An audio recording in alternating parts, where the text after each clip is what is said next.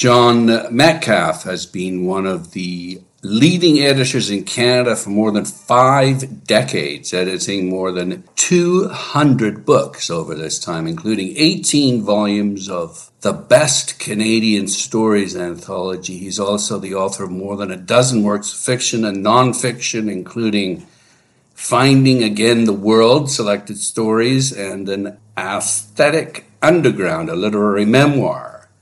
He's senior fiction editor at Biblioasis and lives in Ottawa with his wife, Myrna, who's sitting in the other room.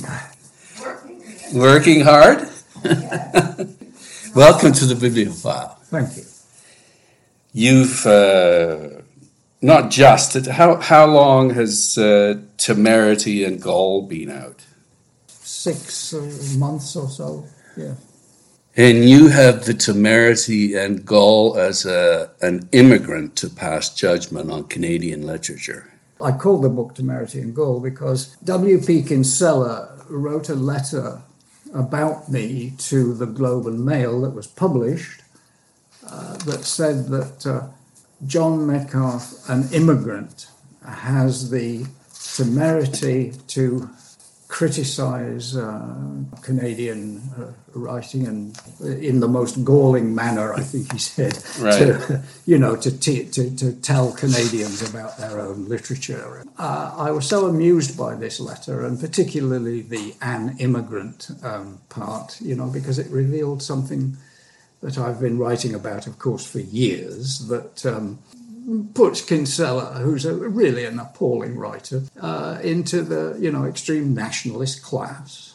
A, a, writer very much in the tradition of being um, ultra nationalist in his views and you know defensive about Canadian books and everything. And uh, I've always been rather irritated with uh, with Leon Rooke, as a very close friend of mine who actually taught Kinsella uh, in a writing class. I think it was in Victoria many years ago, and uh, I, I, wish he flunked him out.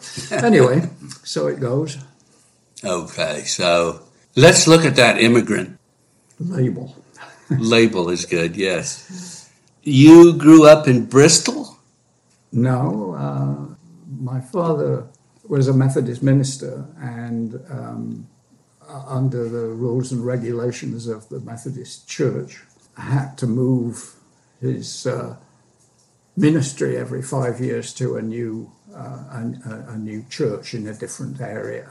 So I was born in Cumberland, actually in Carlisle. Spent my first years in Keighley in Yorkshire, and then uh, moved down to Bournemouth in Hampshire and then to Beckenham, part of Greater London.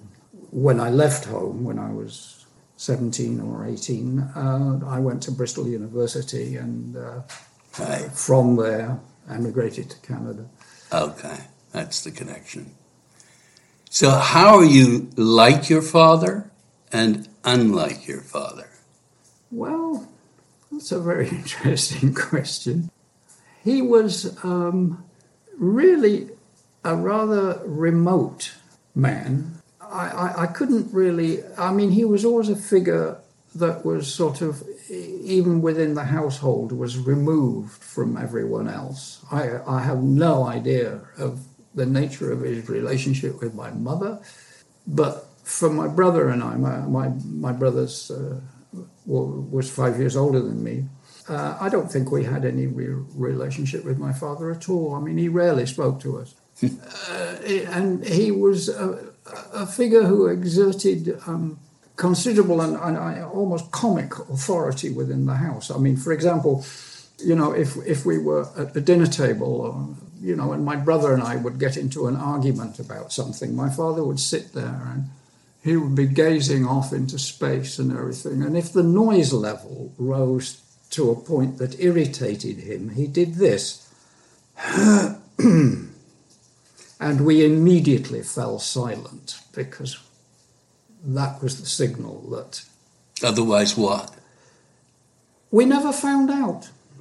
So there was he didn't beat you or anything. No, no, no, no, no, no. That would have required more involvement. Um, Oh, my no, he just he just silenced us with uh, you know his disapproval uh, and uh, heralded by this little cough. Uh, you know, that's it, boys, shut up. So uh, yeah, he was a figure of tremendous authority in the house, really, and um, and a certain remoteness to, towards us. Um, although the interesting thing was that after he died, various people in the congregation of the church where he had been last working uh, said to me, you know, how kind he was and how gentle he was when he went to hospitals visiting members of the congregation who were in hospital or ill, you know, in various ways. And they, they spoke about, you know, the depth of his pastoral care, which contrasted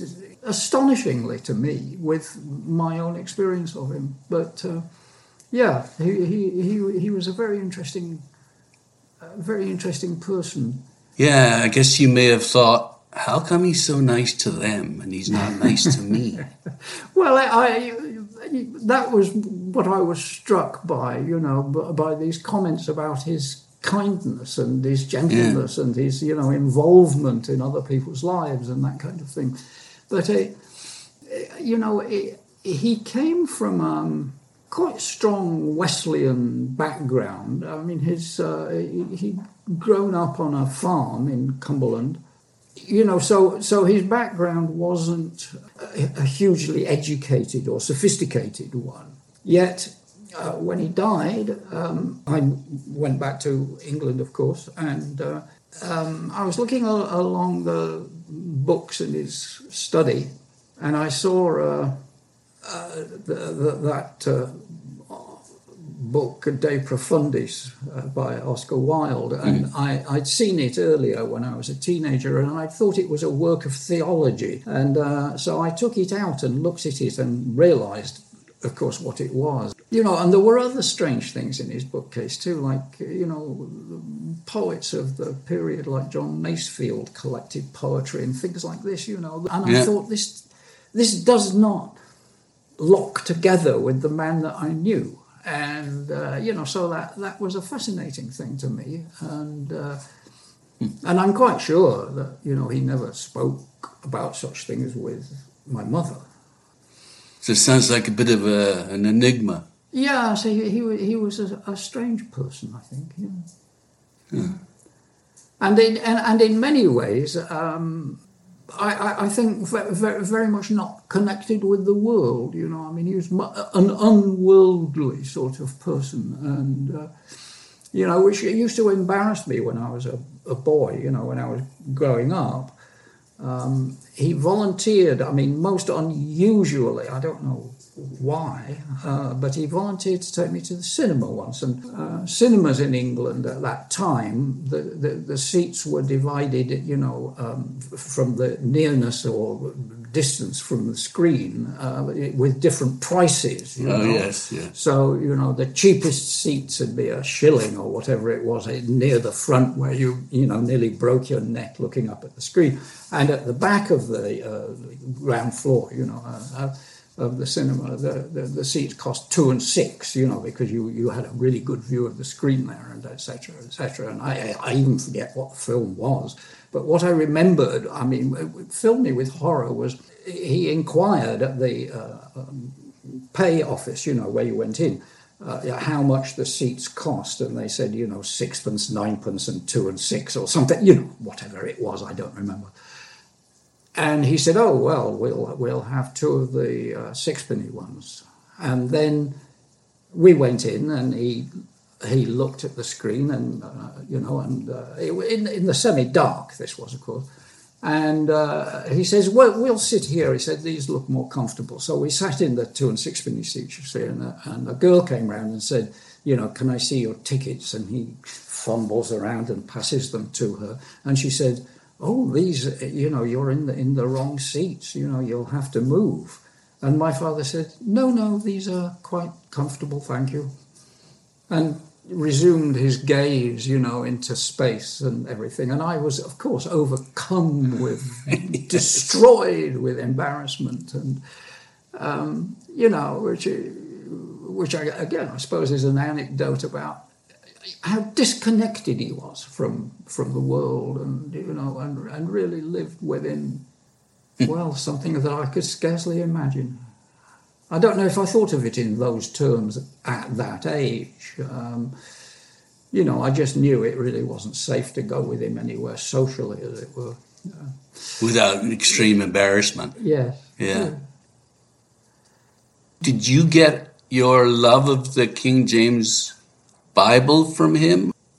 Well, I, I, I, mean, readings from it in church, of course, and, and Sunday school and things like that. I mean, it was very, very much more, much more evident.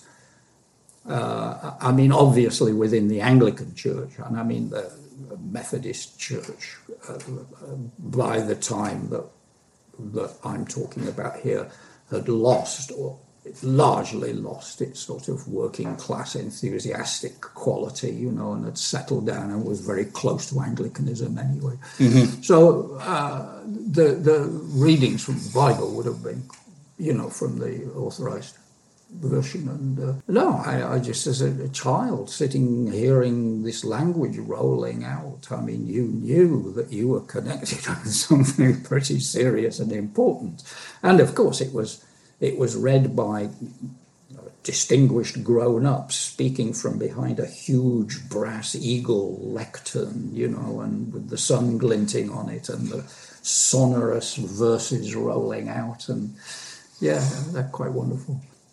What about your mum? Did you? I don't want to get too Freudian here, but I'll let I'll let the listeners do all that.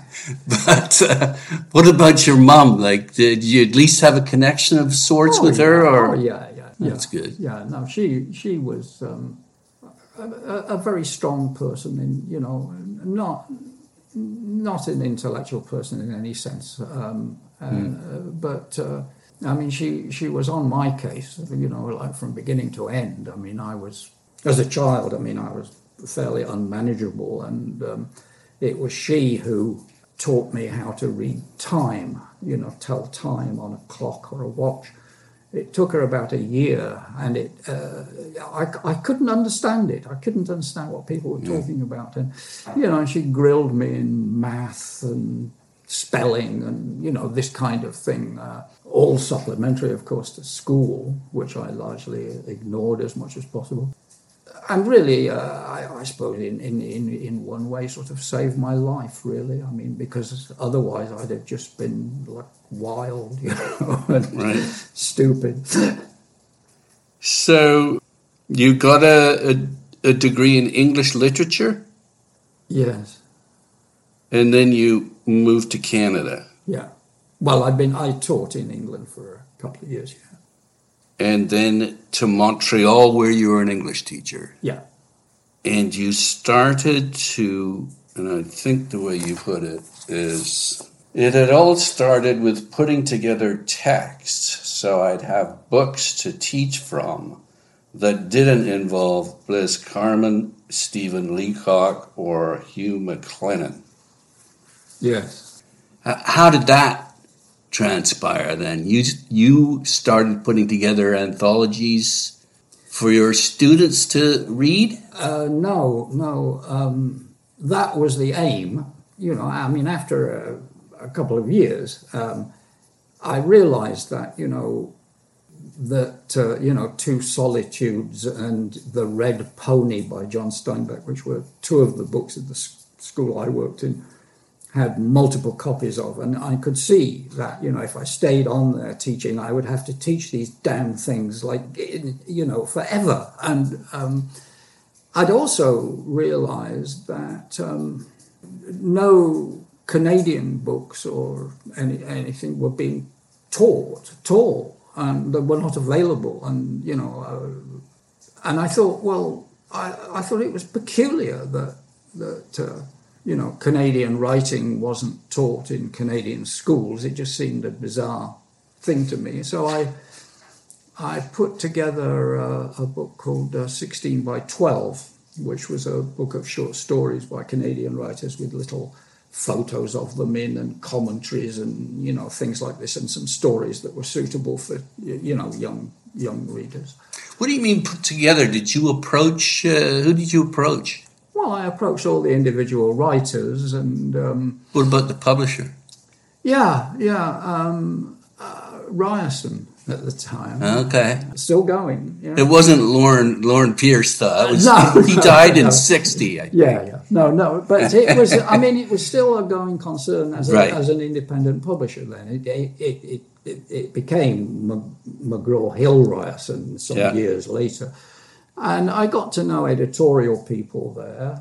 You were flabbergasted that they weren't teaching their own literature. Is that how it worked? And then you decided, I need to. Yeah, well, I, I, I mean, I was not trying to do anything of a salvational nature. It was to prevent myself from going crazy, you know, and um, Yes, with boredom. with boredom, yeah. And also, I mean, the people that I was teaching with were pretty ropey. Uh, you know, there was an anthology of short stories that that I don't think had anything Canadian in them. It might have had Hugh Garner in or something like that, you know. Hmm. But I mean, there was nothing sophisticated in there whatsoever.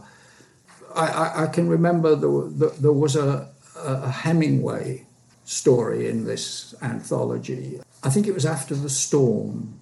And I can, I can remember to this day like a staff meeting of the English department where they were talking about this anthology and, and they were saying, what, what, what, what does this story mean? You know, um, what's his point? You know, what, what, what, what's the moral of the story? And, you know, it was, and I wrote somewhere rudely, you know, that it was like frustrated, angry chimpanzees trying to get a peanut out of a medicine bottle, you know, that, uh, they, they, they- I mean, they were, well, illiterate is the only, you know, thing that one could, could say about them. You know, and I remember a, a, a, a female teacher very high up in the English department, and uh, I was, of course, very lowly being a newcomer, who wrote poetry, and she had a chapbook of her poems published, and one of them, uh, a poem, uh, an anti-alcohol poem, and I, I always remember a, uh, a sta- uh, the last stanza of it began, "For ways we have against this brute, if offered sherry, say make mine fruit." And I thought that this is this. No, it stayed with you though. oh, unforgettable. Yes. This sort of symbolized how Yeah. awful Yeah. Uh, uh, the environment of the school was, in, you know, in intellectual terms. It, it- yeah, it was it was just rigidly hopeless. So I, I, I'd become interested in, in publishing, you know, for various reasons. And, you know, and then in the way that things do happen in life, you know, somebody that I'd known for, for editorial reasons that Ryerson had left to go to some other publishing house. And he got in touch with me and said, Do you want a job writing some introductions to these school texts? And this went on and on and on. And, uh, you know, and gradually I sort of started to write or organize the writing of various books. And the head of the sort of English studies uh, program of the whole Protestant School Board of Greater Montreal came into my classroom at the end of a, a, of a day and he sat down on the desk and he said to me, I think you're the most interesting young writer in this, uh, young uh, teacher in the system. And uh, he said, I'm, I'm, I've got a contract to do four books with J.M. Dent, educational publishers at the time in Canada, um, and part of the Dent empire from England. yes, that would be Hugh Dent. Um, I, I, I don't know uh, Yeah. the, the boss man. I only dealt at lower levels, but um, he and I worked together and did four or five of these books that were called Wordcraft, which were like exercises in vocabulary and, and uh, word meanings and all this kind of stuff.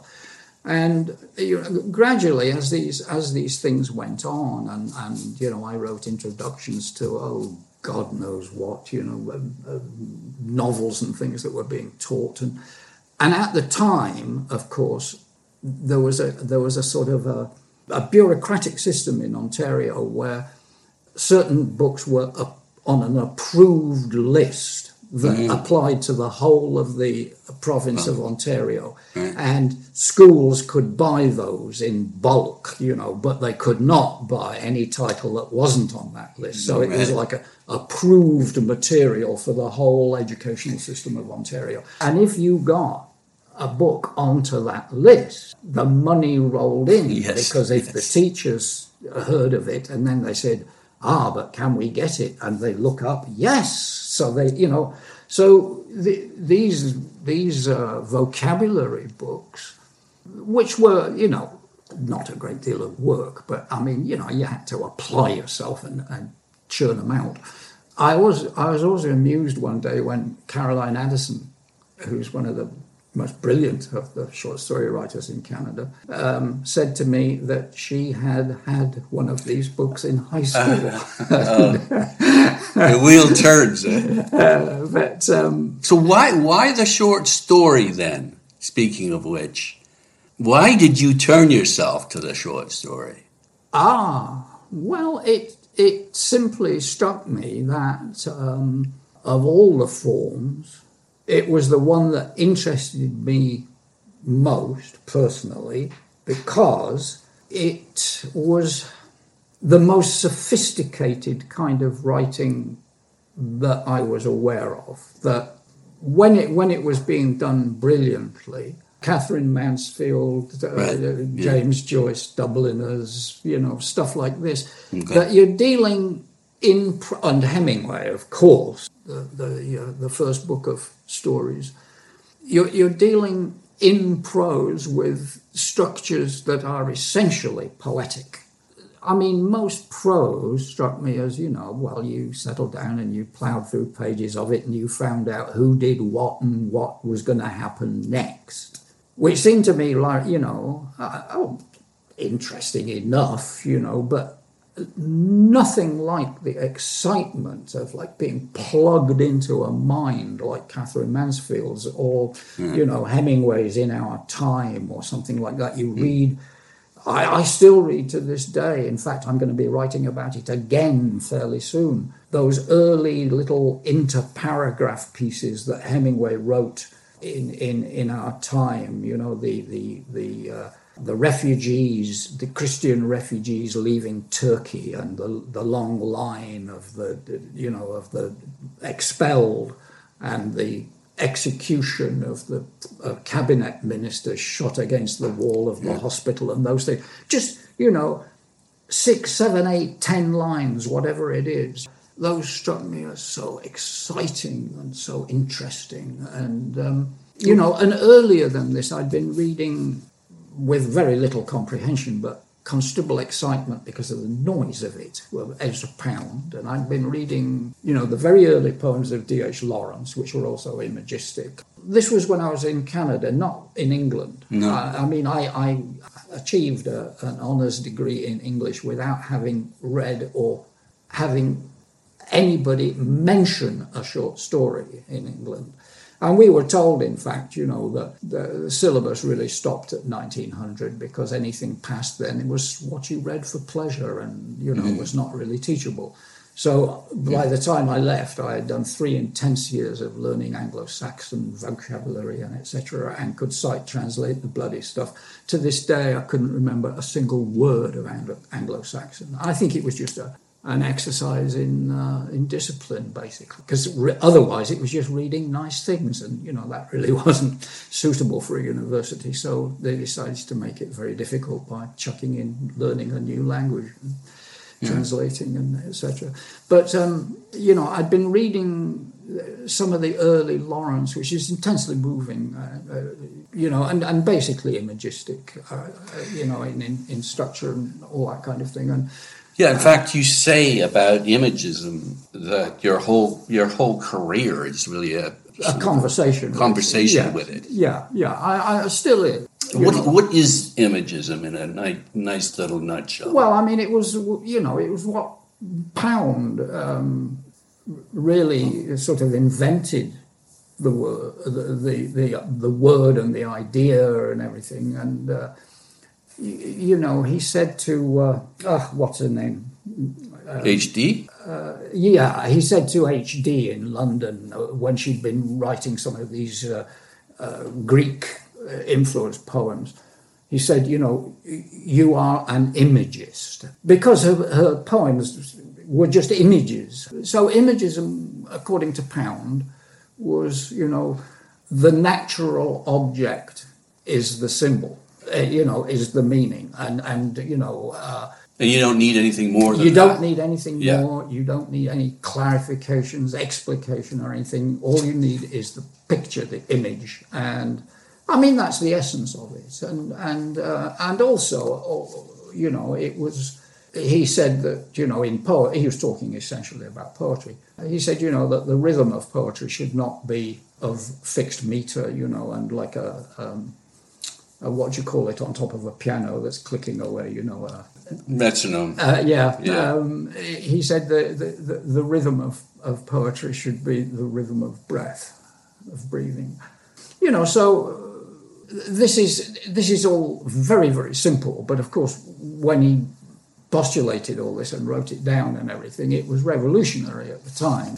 He said it at a time when English prose was at its depth of awfulness. You know, in sort of Edwardian flowery you know, nonsense uh, that, that's really unreadable today. Um, and and he, you know, he he cut through all the nonsense and stripped everything down to the bare essentials again, so that you were left with this these images. I, I, I mean, Hemingway was involved in this whole situation far more than people thought. In fact, in 1923, Hemingway had gone to see Pound in Rapallo, where he was living then, and he met there E.J. O'Brien, who was beginning to edit the best American short stories. So O'Brien says to Hemingway, have you got any stories? And Hemingway apparently had a manuscript with him of the short story My Old Man, and he gave it to O'Brien. Now, O'Brien's policy was that he only republished things that had already appeared in a magazine. But by the time the magazine came out, It was that um, Scribner's? uh, no, uh, it was it was uh, three stories and ten poems. It was published in you know there's a little pamphlety thing that was Yeah. published in 24, I think, yeah, in Paris. So O'Brien published it in in the best short stories of 1923, and he dedicated the volume to Hemingway, but he spelt Hemingway wrong, and. Um, you know, uh, nobody would believe that Ernest Hemingway was this other Ernest Hemingway, as he spelled it, leading to much pain and distress. But, um, you know, the, Hemingway said later, uh, I can't remember where he said it, but I, I, have the reference somewhere written down, that the Pound taught him more about writing than anyone else ever did. And Pound, of course, was much taken with Hemingway's stripped down writing and it, and, and according to Hemingway, showed him how to strip it down much more.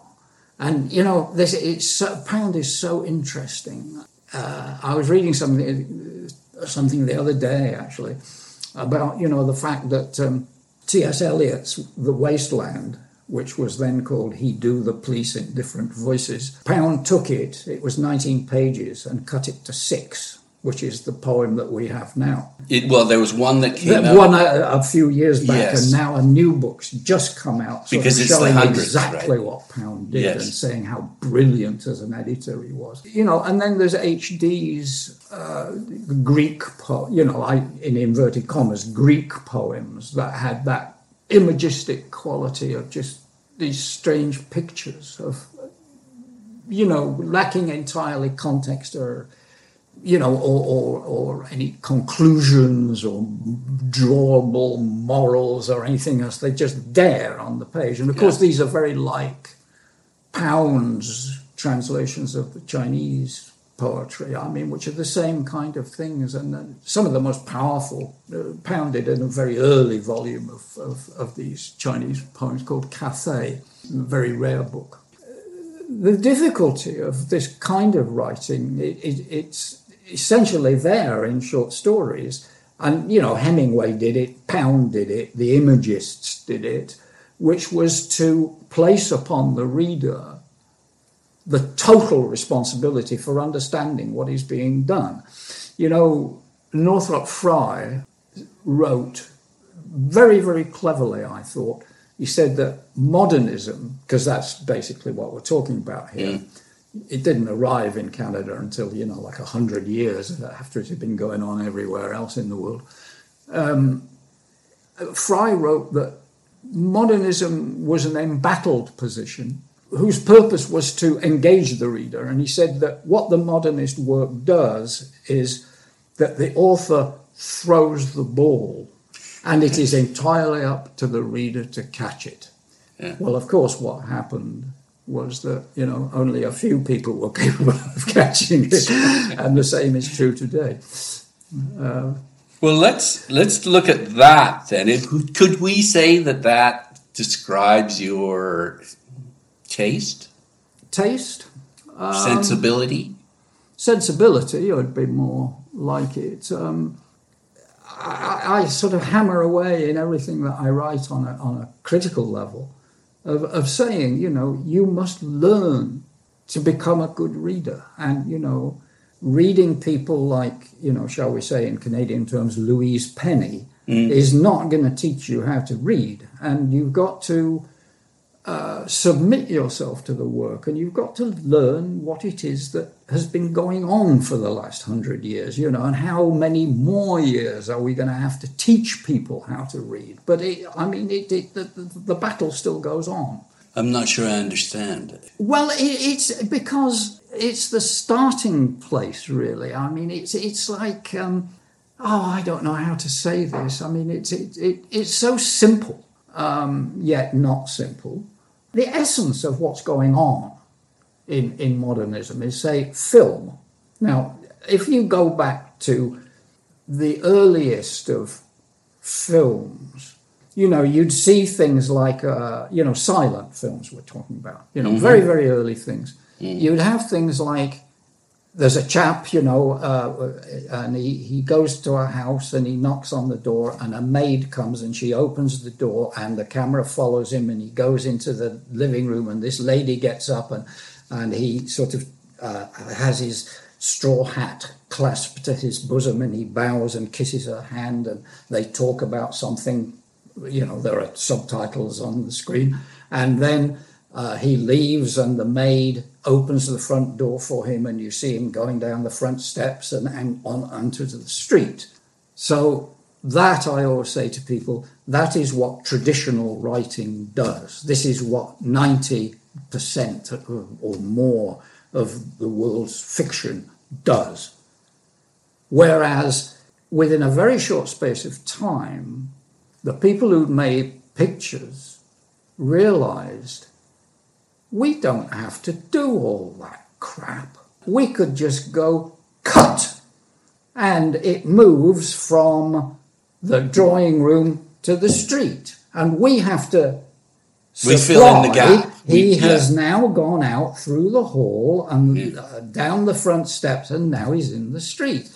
Nothing difficult to understand in that, and uh, you know. And then they did the, the vocabulary of cinema did fade outs, uh, close ups, middle shots, distant shots. They did all kinds of, they, they invented a new grammar. And that grammar had been invented, you know, almost uh, at the same time as the language of film developed. So, I mean, they were basically aspects of the same thing. I mean, did you know uh, that I think it was in 19. 1903 or something like that, or 1904, something like that, that, that Joyce, James Joyce, opened two cinemas in Dublin. It's I think I read it in the book. Yeah, yes. yeah, it's astonishing. People uh, don't seem to make the connection. They don't sort of say, you know, Ulysses. I understand that, but how does that teach me to read then? Well, because it teaches you the lesson that you move from picture to picture to picture. And you stop thinking, well, I don't understand that because here he was in the sitting room with this lady, right. but now he seems to be crossing a street. You know, what's going on? So, what's demanded of the reader by modernist writing or any decent writing these days is that the reader has to develop the ability to fill in the, the blank spaces. Right. Uh, so, right. Which, which means that the reader has to fill the, the empty spaces with his or her own emotional grasp of what's going on. They have to make they have to make the story for themselves. And sometimes the gap might just be a little bit too big. It might be, yeah. Uh, but in that case, you know, possibly the, the, the, the fiction has failed. Uh, that, that's entirely possible. I think it applies to quite a lot of poetry, for example. But um, really, it's, you know, it's a very simple thing the sort of the modernist movement, this is how you define what's good. Yes? And what I'm trying to get to is is this on page uh, on page 11. I've always assumed that the central task of a literary editor is recognizing, and the key word is recognizing and helping along with sympathetic criticism unknown and little known writers. Yes. So, what do you recognize? I recognize uh, the, the power and the immediacy of image, of writing, of the emotional tension that they can create, and the lack in their sentences of sloppy repetitive nonsense. Um, okay, and so your sympathetic criticism is getting rid of that sloppiness. Yeah, or, or you know, it, there won't be a lot of the sloppiness, otherwise, I wouldn't be recognizing it, I would be right. dismissing it. Right. Um, okay. um, and I, I do as an editor, I mean, I see a lot of um, manuscript. And I, uh, people don't believe this, but I, I can usually tell very often with one sentence, uh, usually a paragraph, certainly after two or three paragraphs, absolutely. The first page, I can tell you whether the book's a going concern or not. Or no, no, that's not fair. Whether the whether the writer of the book is worth reading or not, I, I think yeah, yeah or yeah. working with, or working with, or even considering yeah considering reading on and seeing further. Um, and you know you can change your mind if uh, if, if, if the thing gets uh, slacker or you know uh, but but generally speaking you can see and sense that within a very short play, uh, piece of, of writing. You know i mean uh, connolly cyril connolly you know said that you could uh, you could taste a vintage by a sip. That yes. you know you don't need to drink the whole bottle to decide whether it's good wine or not F.R. Leavis, a much maligned man, said, There is no such thing as the meaning of a poem. What there always is, and I mean, the same applies to prose, the, the poem is merely black marks on a page. The job of the reader is to recreate the black marks on the page, which means that that the act of reading, which you were, you were asking about yeah. a moment or two ago, yeah uh, is, a recreation of something that somebody has put there. It's almost like a score which you yeah. can follow. And it's yeah. your interpretation of that score. Yeah, well, the, the reader to, interprets to, the score. To an extent. The music I hear is going to be different than your music. It has to be. We're but different. Not in, in that we are different sensibilities and different minds and etc. etc. But I mean, the the marks on the page do have fixed meanings. But one of the joys of my life over the over the decades has been it's exactly what you're talking about reading Shakespeare and taking hours over each scene mm-hmm. debating with friends what that word means. Yeah yeah yeah yeah.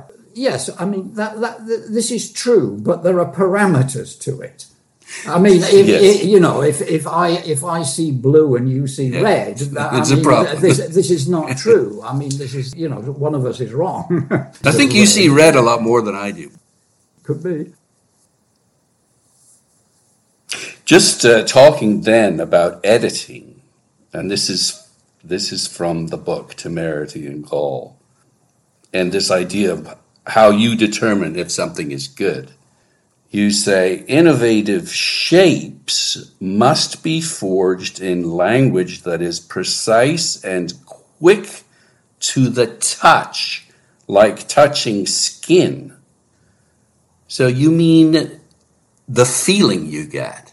Mm-hmm. That it? Mm-hmm. Well, I yes. say, I, I actually, I said, must be like touching skin or the fur of an animal. That, that there is something so electric and sensual about touching skin or a, an animal's, a dog's coat or something like that, that is unlike any other sensation that's known to us. Okay. And it's you are being put in touch with life, with with the, the concentrated power that somebody has poured into those words, and you are suddenly plugged into their electricity, and that is how you can tell good writing from bad. And uh, squadrons of academics will say to me, well, that's very fanciful nonsense, and etc., etc. And you're but, putting your money on the line, or oh, uh, or yes, Dan Wells, or whomever yeah, it might yeah. be. Yes. Yeah. Well, I mean, it's uh, it's like uh, you know having the memory of licking your finger and sticking it in elect- in an electric socket. I mean, you know it's happened, and I think 99% of academics have never experienced it. Okay. Tell me about then taking the jump or moving to Oberon Press. Ah, yeah. Well, I'd, I'd written a novel um, called Going Down Slow, which uh, M&S published. Mm-hmm. Um, I found out, actually, this is a very interesting little story. I found out, actually, just the other day, I mean, literally, that my move to M&S yeah. had been engineered by Mordecai Richler. I'd, I'd met Mordecai in Montreal at some bean fest at the Ritz Hotel for, you know, I don't know who was there, Weaver or something was there, and Richler and some other people. And I was talking to him and everything, and I, I saw a book that had been written about um, about Weaver, a biography and uh, an account. Um, Naves was that? Yes, yeah. yes, Montreal writer, and uh, uh, she reproduced in there a letter that Mordecai had sent following meeting me at this binge at the Ritz, saying that I think that you should uh, publish this guy and uh, get him free from, um, you know, Clarke Irwin. And, uh, Clarke Irwin would have been. They were the ones who did the the, the two volumes of um, New Canadian writing 67 and 8 or something. And Clark Blaise was in the first one and I was in the second one. Okay. And they were put, those, those were put together by, um, oh dear, the chap that wrote The Perilous Trade. Oh, yes, yes, MacSkimming. Yes, uh, Roy MacSkimming. He was working at, at Clarke Irwin as a student, summer, summer job as a student doing something or other uh, he said, you know, these very good short story writers, we should do these two books. so he, he started my career in, you know. Yeah, okay. Uh, so you went to McClelland Stewart. Yeah. And, and uh, then what? Well, because that was brief. Right? Yes, yeah. I, I only stayed there for um, the year that that book was out because I, I felt that uh, I was just being treated by them very offhandedly. You mean what? They weren't paying attention to you? No, there was no, and, and you know, there was no publicity. There was, you know, and, and uh, which is unusual because that's what he's known well, for. You see, I I interpreted that as as being really that, uh, or uh, something I realised later that Jack McClelland was really only comfortable with the people, you know, of round about his own age or people he himself had found, and he, you know, and he put all yep. his interests there. So I was dealing with Anna uh, Szigethy then, as a, uh, now Porter. And um, she, you know, she was pleasant and everything, but I really only had any contact with her whatsoever uh, during the actual sort of lead up to the publication of the book and that kind of thing. And then heard nothing from them for a year. And I thought, this is, you know, I, I'm not in a commercial I don't want a commercial situation. No. I want a situation where there's somebody interested in what I'm doing and understands it and, you know, and, and would promote it and everything. And I thought, well, you know, the answer is Oberon. At the time, it seemed to me, you know, to be the place. Yeah, so I, I, I moved over there and um, published there for a while. Okay, this is how you this is how you describe the, the person that ran it, Macklem. Uh, Macklem. Macklem. Michael Macklem, yeah. Yeah. And you describe him as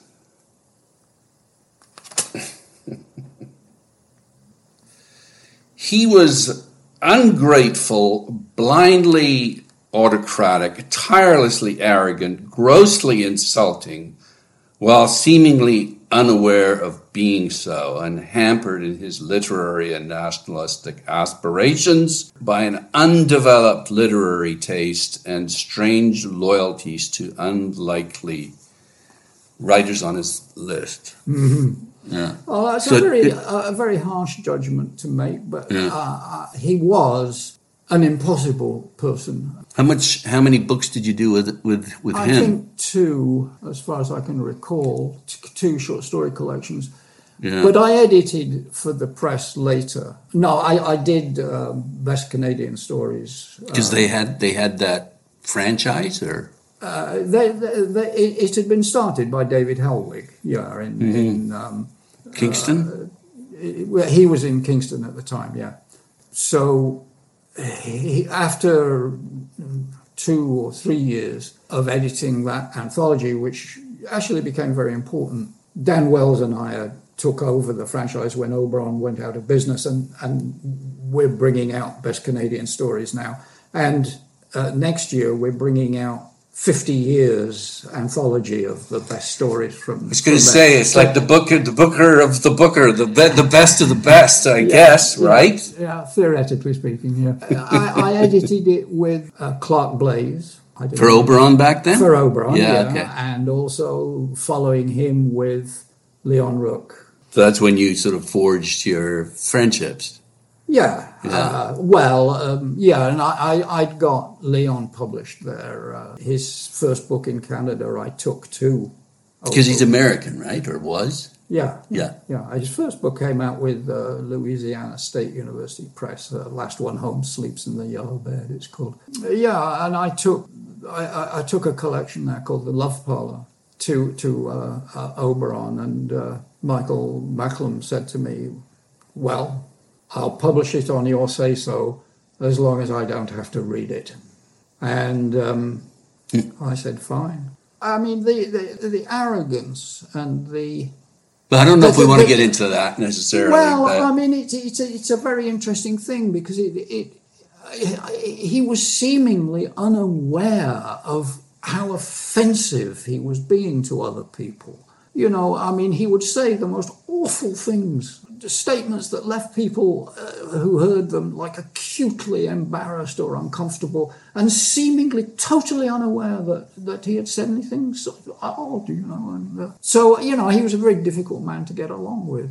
So from there you moved to ECW? Yeah. Tell me about that. Well, that was run by two friends of mine, um, uh, Jack David and Robert Lecker. How were they friends? I got to know them, um, you know, over the years. Uh, they were both at the time academics, and they were publishing, you know, so what I was publishing and what they were doing sort of vaguely touched, and you know, and it, as one builds a network of uh, associates and that kind of thing, and friends and and they were they were busily engaged at, uh, at first as as, as grad, uh, postgraduate students in putting together uh, ECW magazine, which was all concerned with Canadian writing, and um, and then they published a series of books, you know, Canada's major writers, and they, you mm-hmm. know, criticism, yeah, criticism, yeah. So you know, I was uh, acutely aware of what they were doing, and um, and I liked both of them, and we got on very well together, and. Uh, yeah, mm-hmm. so it's hard not to get along with Jack. I don't know Robert so well, but Jack uh, accepted to, to publish a, a book I'd written, uh, and I wish now earnestly that I had never written it. Uh, it's called General Ludd. Fiction? For, uh, fiction, yeah, a novel. Big book, I'm afraid. I, I, I, would say, looking back on it now, that I, am acutely embarrassed by it, and um, uh, I wish I'd never written it. And I I said I can remember saying to Robert Lecker when it was sort of in production, you know, if I if I, I had any sense, I'd pull this now and not allow it to be published. And uh, what's so bad about it? Well, it's ill written and it's uh. full of ideas. Um, which kind of goes against your, which goes against yeah. everything that I sort of believe yeah. in, really. Right, um, right. I, I, I, used to say to to my best of my students, you know, uh, when I was teaching high school, and uh, in, in fact teaching, you know, junior college, I used to say to them, if you have an idea, go and have a lie down until it goes away. and, uh, so this this this dreadful book uh, is bulging with ideas. Oh, great! Look, uh, okay, I don't want to get too yeah. sidetracked on the ideas, but what was the best idea coming out of that book? Oh, I don't think it, it has any good good, good ideas. no, it was just a mess. it was just a mess. Okay, okay. Uh, so, how long were you with ECW for then? Oh, just for that one. Just book. for that book, okay. And they uh, lost money on it, I guess. Well, yeah, because I'd also yeah. said to them at the same time that they ought to take on Hugh Hood and uh. Leon Rooke. So they put us on the road together, and you know, we went from Montreal out to Vancouver with stops all along the way and everything, and uh, it brought them to the brink of ruin oh, you know, financially. And uh, oh dear. And and so you know that that really didn't work out, and then. Uh, uh, I, I, moved on, I guess, to Porcupine's Quill at that point. I see. Again, wanting to remain with a small press where, where, you know, one had an emotional relationship with people who were printing, publishing, and you know that kind of thing. So, uh, how's the emotional relationship with Tim Inkster then? Well, I mean, it was okay, but I mean, Tim is not somebody who is, um, what shall I say, very emotionally uh, relaxed, and uh, he, he, would find, I think uh, intimacy of, any kind very uncomfortable and uh, you know so you always sort of sounds like your father. A bit distant yeah. Uh, right.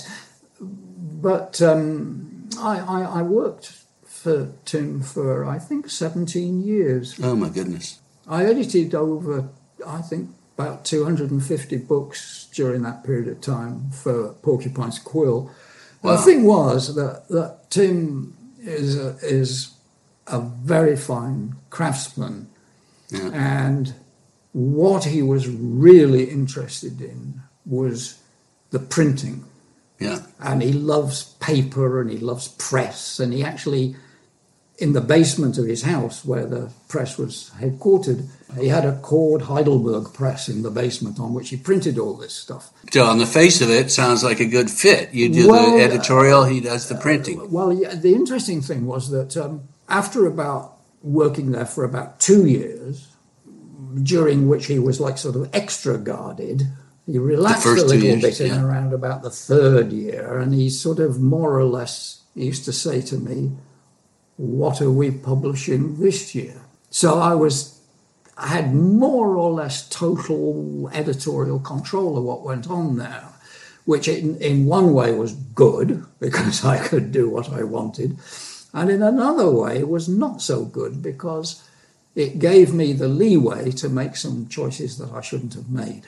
Um, Mistakes. Which, uh, yeah. Well, books that you know, books that were all right, but yeah. they, you know, they weren't up there where I was really thinking. You know, and, and my big mistake, and and of course, this was helped by the fact that there was nobody saying to me, really? You want to publish this? Yeah you know? yeah. There was second nobody, opinion. there was nobody to quarrel with me and um, hmm. uh, and, and, i gave way to kindness you know which yeah. is always a mistake in publishing. Uh, yeah because everyone wants to get published and if you're able to say yes we're going to publish your book what a you know what a thrill for them. Yeah yeah. The peaks of publishing i mean were so distant and immense, you know, like Alice Munro and Mavis Gallant and Mordecai and, you know, and etc. Hmm. cetera, et cetera. What do you mean, I- what do you I- mean the I- peaks were so distant? What do you well, they were so huge and so unapproachable. I mean, you know, for for the average run of writers, Their success, you mean? their ability, Oh, their ability. oh, right. that success is irrelevant. I mean, for example, Mordecai was very successful financially. Today, isn't taught, I'm told, in a single university in Canada. Gone. So, I mean, what, what happened to me there basically was, although I did some tremendously important and terrific books there, actually, Like what? Oh, um, I, I published all of Clark Blaise. Four volumes, five volumes. There was an article recently in the basically saying this is this is the man. Yeah, yeah. I published Clark. I published um, Leon. I published uh, Caroline Adderson. Uh, uh, you know, I mean, Yeah, it goes yeah. on and on. Well, and on. that's the thing, though. The thing is, though, ninety percent of it, everything is. Well, uh, you know that- what I mean? That's what publishing is. That's exactly true. Yeah, yeah. But I, I mean, the the big fault that I made there was that this kindness, you know, leads to sloppiness, really. Yeah, yeah. And and I mistook. Well, plus, was it your money on the line? No, There we go. I, I- I- but I mistook foothills for mountains, which is the mistake that kindness leads you towards. And I, I no Yeah. longer have that kindness. And uh, so the editing that I'm doing for Biblioasis, where I'm just coming up to 18 years of publishing Ah, with yes, him, uh, with Dan, Wow. I, I'm not making that mistake, I don't think. Okay. Okay, so just see that got another quote about images, and I just want to go back to that. All your life has been a constant conversation with images And the assemblage instructions remove similes, compress, Replace adjectives and adverbs with an accurate verb. Imply, don't explain, understand silences, employ white space. Embrace your dictionary. Elegance does not lie in elegant variation. Make the reader work. So we've pretty well covered that, right? I think so, yeah. Okay. Um, the, the the business about making the reader work, yeah. I mean, is is essential though in in in in understanding what lies behind all the editing that I do. That if you look at a conventional writer who is successful in terms of sales and that kind of thing, you will find that in nearly every sentence there is some thing that tells the reader how to respond to the line that's been written. You know, like um, um, yeah, how is that? How- give me an example of that. well, you know, he sat down gingerly. Um, Okay. She smiled graciously, or you know, etc. There's always a word in there somewhere undermining the undermining the sentence in that it's spoon feeding the meaning of the sentence to the reader. So you really need to pay attention to those Oh, words as a reader, Oh, obviously. absolutely. I mean, uh, I, I, put it this way. Um, this is this is something I'm very fond of saying to people, and they, a lot of them don't understand what I'm talking about. I always say to to the uh, writers that I'm working with, stop explaining things to Yeah, people. yeah. Make the reader work at understanding, because if you make the reader work, a you're writing better and tighter and harder but you're also giving the reader a job to do. And I said, right. good, good readers. I, I always say this, and I, I absolutely believe this.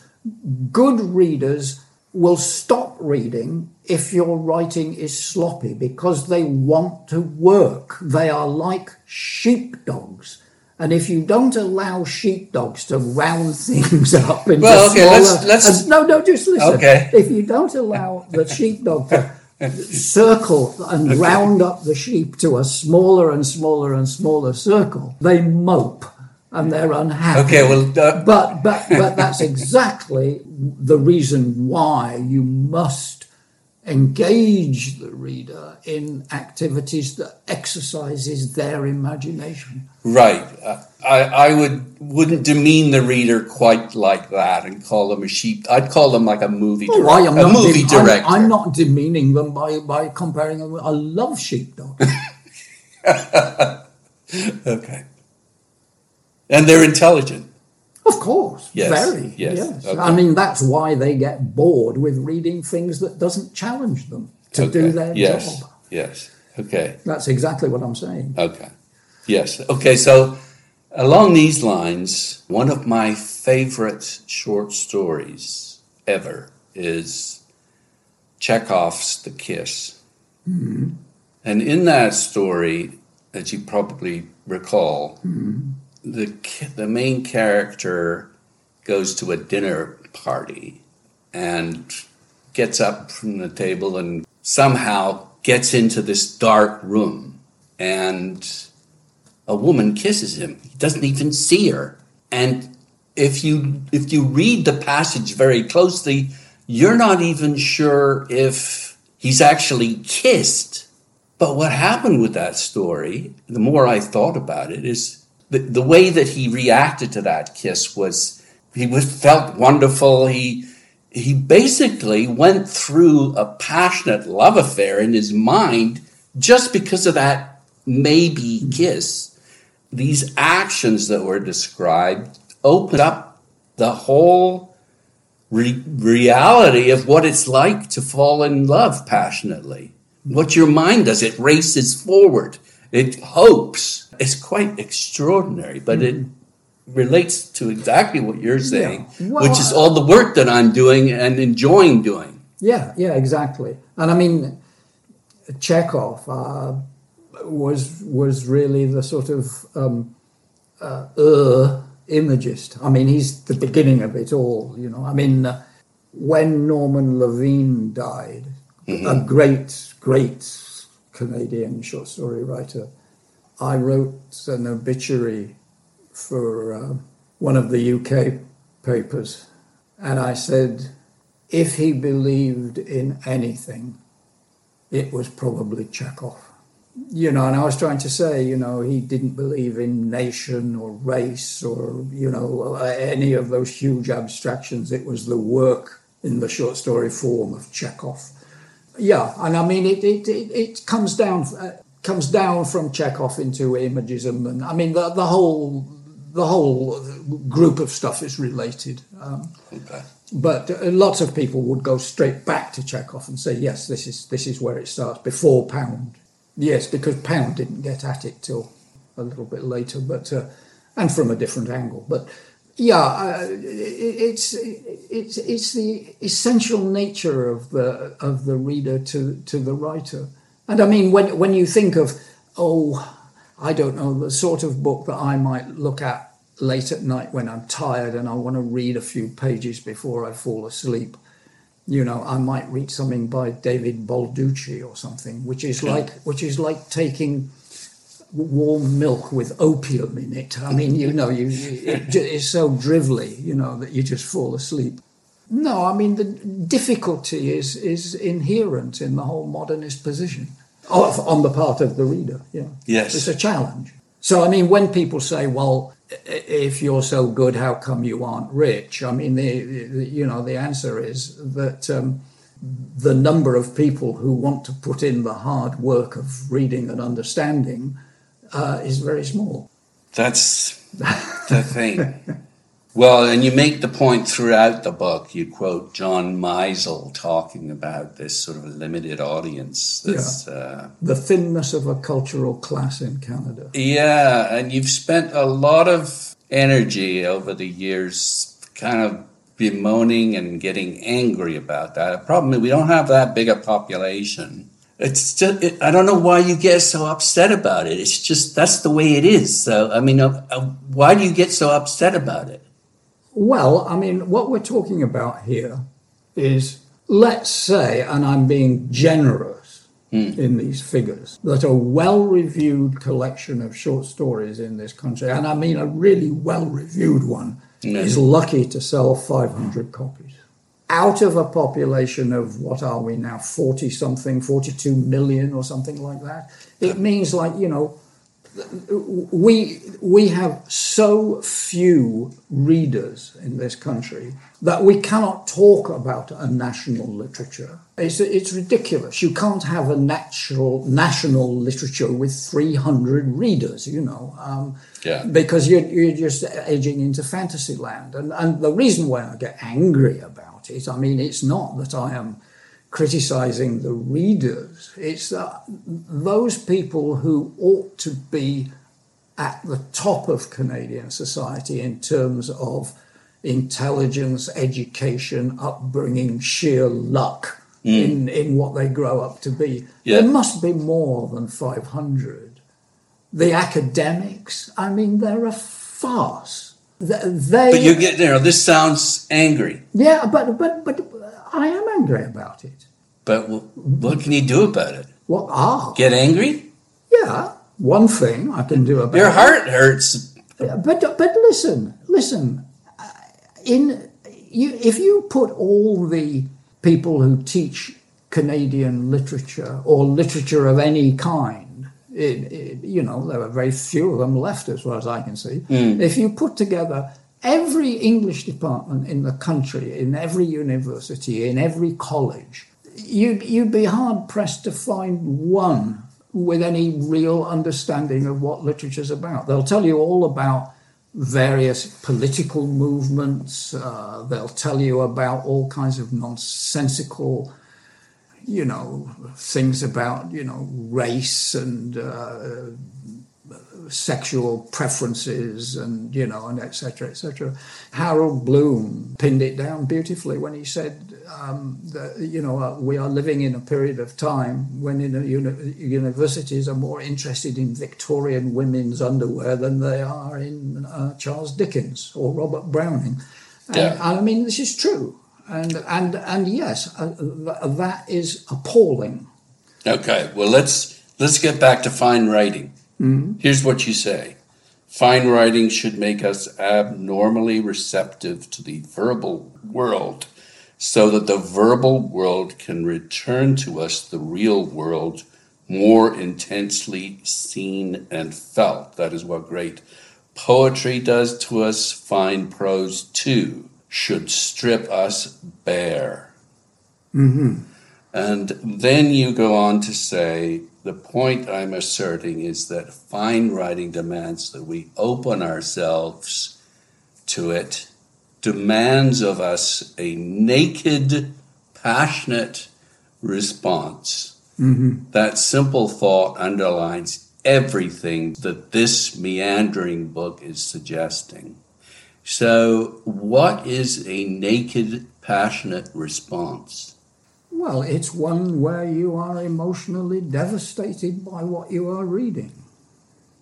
It's really very simple. Uh, This is what you this is what you want in a book. oh, yeah. This is your selection criteria. This is how you acquire oh, uh, books. absolutely, yeah, yeah. Okay. Yeah. Um, I, I quote in that book somewhere the, the, the wonderful comments of a, a Scottish writer who, you know, was talking about the short story and said uh, the short story is small in the way that a bullet is small. you know, it should strike you and knock your fucking head off, is what she wrote. And um, that's, Yeah, that's, that's exact- good. that's exactly it. The, the point that I'm trying to make is that you are not in a fit state to distinguish between a good book and a great book or a bad book and a good book and, and subtle variations within Yeah. unless you have at some point in your life experienced reading something that emotionally destroys you, something that is so fantastic that its impact on its emotional impact Yeah. on you is so great that you know you give up. You say that is a vision that you know is so emotionally important. And it's those kinds of experiences probably we only have it you know two or three times in Yeah. a lifetime if that mm-hmm. by which we must judge everything else. Yeah. So if somebody says, you know, let's take a writer that I have a very high opinion of, Mordecai Richler, and compare Mordecai's, uh, say, St. Urbain's Horseman, which I happen to think is his best book, but. Um, Won the Governor General's Award. Ah, well. but if you compare that with, I don't know, uh, books that have, you know, or, or, literary experiences anyway, if not books, but, you know, that, that have had that same kind of impact on me, would be Blood Meridian by Cormac McCarthy is a book that just you know destroys you. I mean, it's just a monstrous book. Yeah, it's or, funny. Uh, the word destroy. I just I I, I, I, I mean by destroy it it knocks down all your defenses, all yeah. your quibbles, all your yes buts. It's a thing that just it's like being hit by a Mack truck. It is kind of a passionate it's like passionate love in yes. a way. It's like it that powerful. It is. If if you do meet the right book. It is passionate love. That's what I like that better than destroyed. Um, okay, so some, we, something else that did that to me, for example. Yeah. Uh, I mean, I'll, I'll, give you two examples from the theatre. I mean, you can go to the theatre lots of times and be, you know, yeah. en- en- engaged, entranced, uh, you know, titivated, whatever. I remember when I was still at Bristol University, and so this would have been within four years of the first publication and performance mm. of Waiting for Godot. A group of students at Bristol, one of whom was French, and therefore sort of au fait with what was going on in Paris, which the rest of us, of course, being ignorant Englishmen, weren't. Um, he came back with Waiting for Godot, and a group of students put it on at Bristol University. And I went along, you know, thinking, oh well, some some play. I didn't, you know, knew nothing about it or yeah. anything about Beckett at the time either. Never heard of him. And I sat there, and this thing unfolded, and I it just changed my life. I I, I was just I was wiped out. I mean, I yeah. I just you know, and is it the words? I don't know. Maybe it was the silences when nobody was saying anything mm, at all. Mm. Uh, well, uh, the devastation. Was, yes, I mean it was an extraordinary experience. The other, the other theatrical experience that I've had of, of similar impact was um, many, many years ago when I was still in school, grammar school, high school. I went up to London to the West End to see um, production of Hamlet with uh, um, Paul uh, Scofield. Scofield, yeah, Paul Scofield playing Hamlet, and it was the same thing. Uh, he was indescribably fine. I, you know, the, the idea of being in a theatre or people near you or next to you in seats just fell away, and you were just riveted on the stage and those words of the soliloquies and everything. You know, I mean, they were just extraordinary. That, oddly enough, this is a very this is a piece of Canadian arcana that uh, not many people could connect with. But John Mills had been over here in Canada at the Stratford Festival, mm. and he had picked up Tiff Findley, and he took him back to London. And Tiff Findley was in that production oh, of lovely. Paul Scofield, uh, and he was playing Osric which is, I think, as I recall, a non-speaking role, but he doffed his cap and you know, and made a knee and bowed and you know, and etc. etc. etc. and generally farted about, you know, and. Uh, um, I said, I said to him many years later, we were sitting in a bar somewhere having a drink, and I said, you know, when I was seventeen, I saw you in Scofield's Hamlet, and he said, please don't speak of it. it's like your ECW novel. Yeah, yeah, right for him. Yeah, but um, oh, that's lovely. Yeah. Okay, so we're we're at Quill. Yeah. Uh, anything you want to add on that? Um, well, I, I, I, did some some very fine poetry collections there uh, as well that I was pleased with and remained pleased with. Mm-hmm. Richard, Richard Outram, yeah. mm-hmm. John Newlove, George Johnston, of course, and uh, Don Coles. I did some good short story collections there too.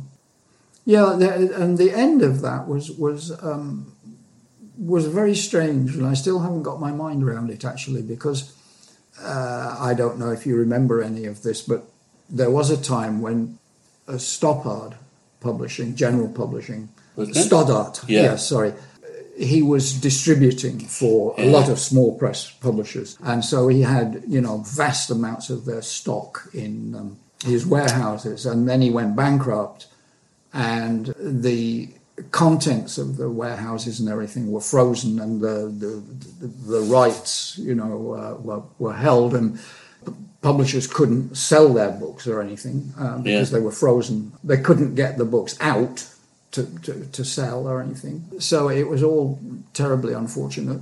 The um, the end result of this was that Tim decided that he was finished. That you know he he got so much money out in copies of books and everything that were all in uh, Stoddart's warehouse that you know uh, he he just couldn't go on. So he he declared. He wrote an article actually that was published in the Globe and Mail saying that he was finished as a publisher. And he phoned me and he said, uh, not untypically, um, well, you know, I'm done. I, I can't go on. Uh, you know, there's there's no money. It's all collapsed. Um, there's nothing for you to do anymore. So that's it.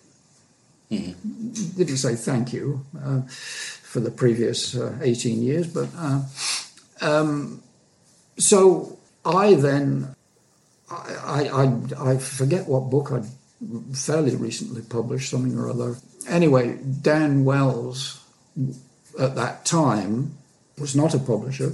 He owned a used bookstore in Windsor. He was uh, organizing a literary festival in Windsor, and he was inviting various people to come down and read and perform and things at this festival. And he invited me and to read, and uh, he he um, uh, shows you what a fine person he is.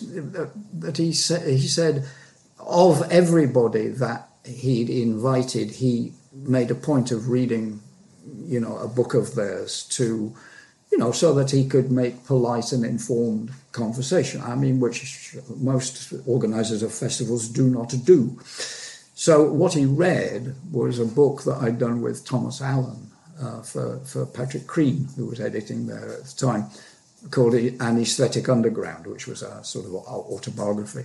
And um, It's like an orange cover. that, that's right, yeah. Yeah. So anyway, he'd read that the night before I was to appear in Windsor, and, and it had apparently destroyed him.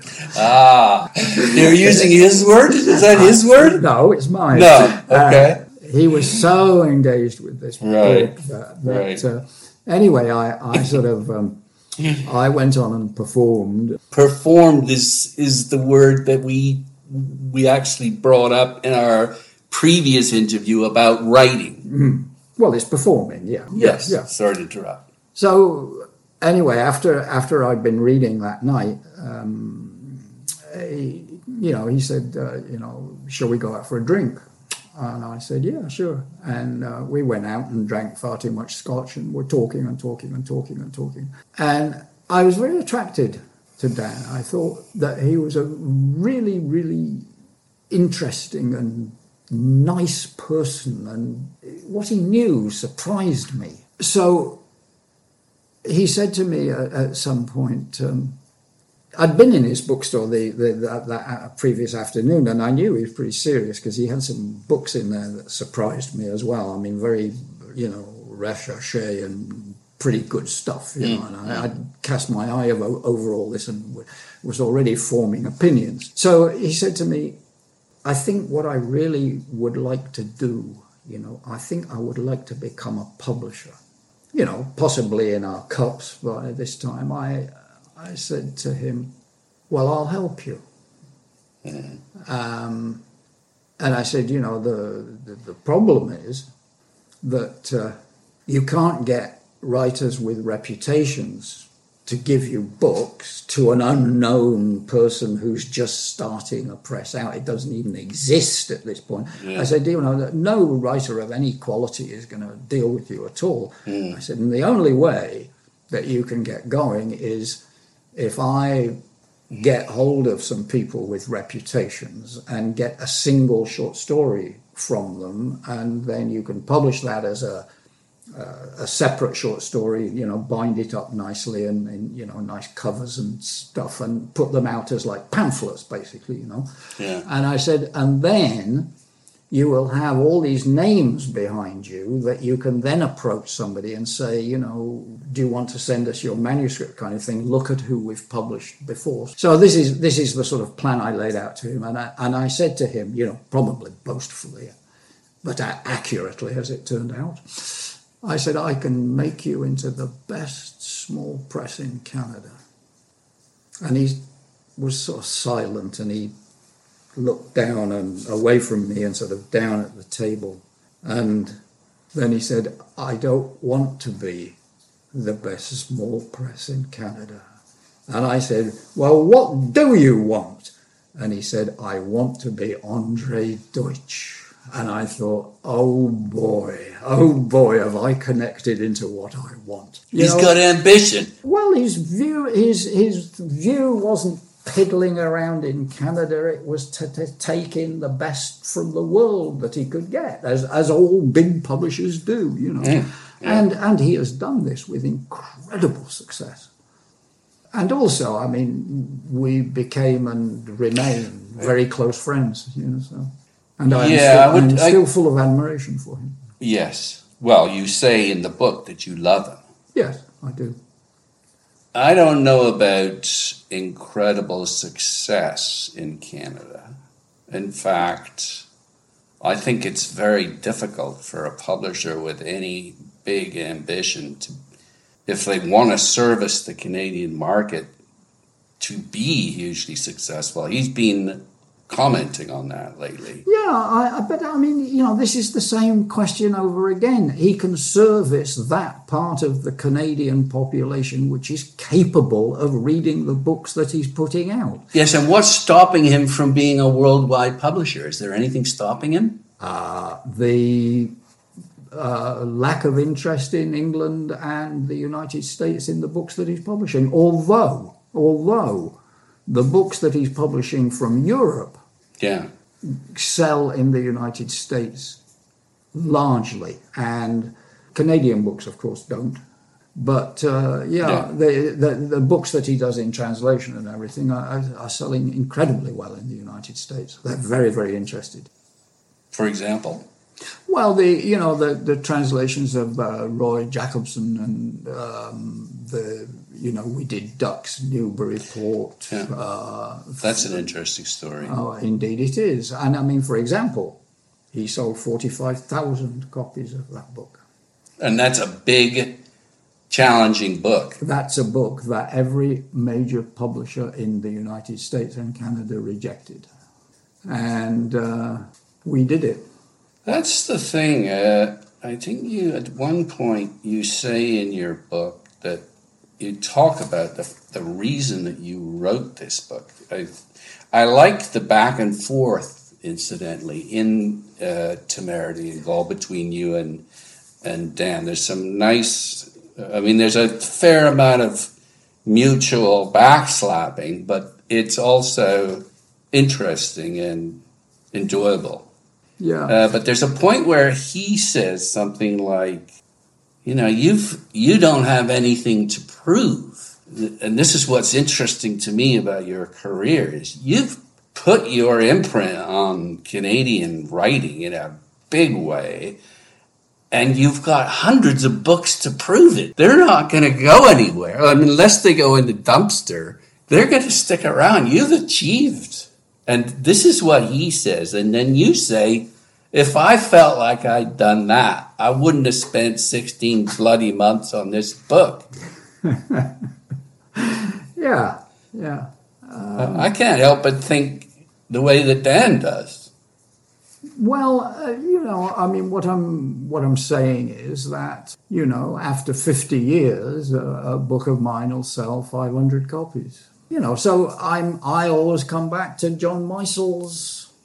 You know, he ascribes all the woes of Canadian culture to the lack of a It's just we just don't have the population. It's and and a lar- part of that is there's all sorts of reasons for that. Yeah, there are- there you know, are. and all sorts of some ugly reasons. yeah, but uh, whatever the reasons, it is so. It is so, but okay, you Well, did the so what best you what- could. So, so what are you arguing about? well, I'm not. I'm just saying. I'm I'm saying you feel like you haven't done a good job or something, and what I'm saying along with him is, Jesus, you've published two hundred more than two hundred books.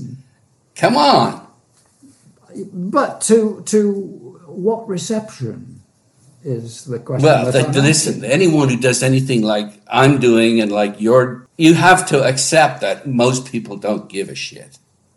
Uh, you just accept that and do the best you can do. Yes, well, and, that's and then you die. That's all I've been doing. Well, and you've been you've been doing it admirably, and uh, thank you for talking to me about it. A great pleasure. John Metcalf, without an E, is the senior fiction editor at Biblioasis and lives in Ottawa with his wife Myrna, who's been very quiet and respectful is the word. Thank you so much. Thanks again. A pleasure.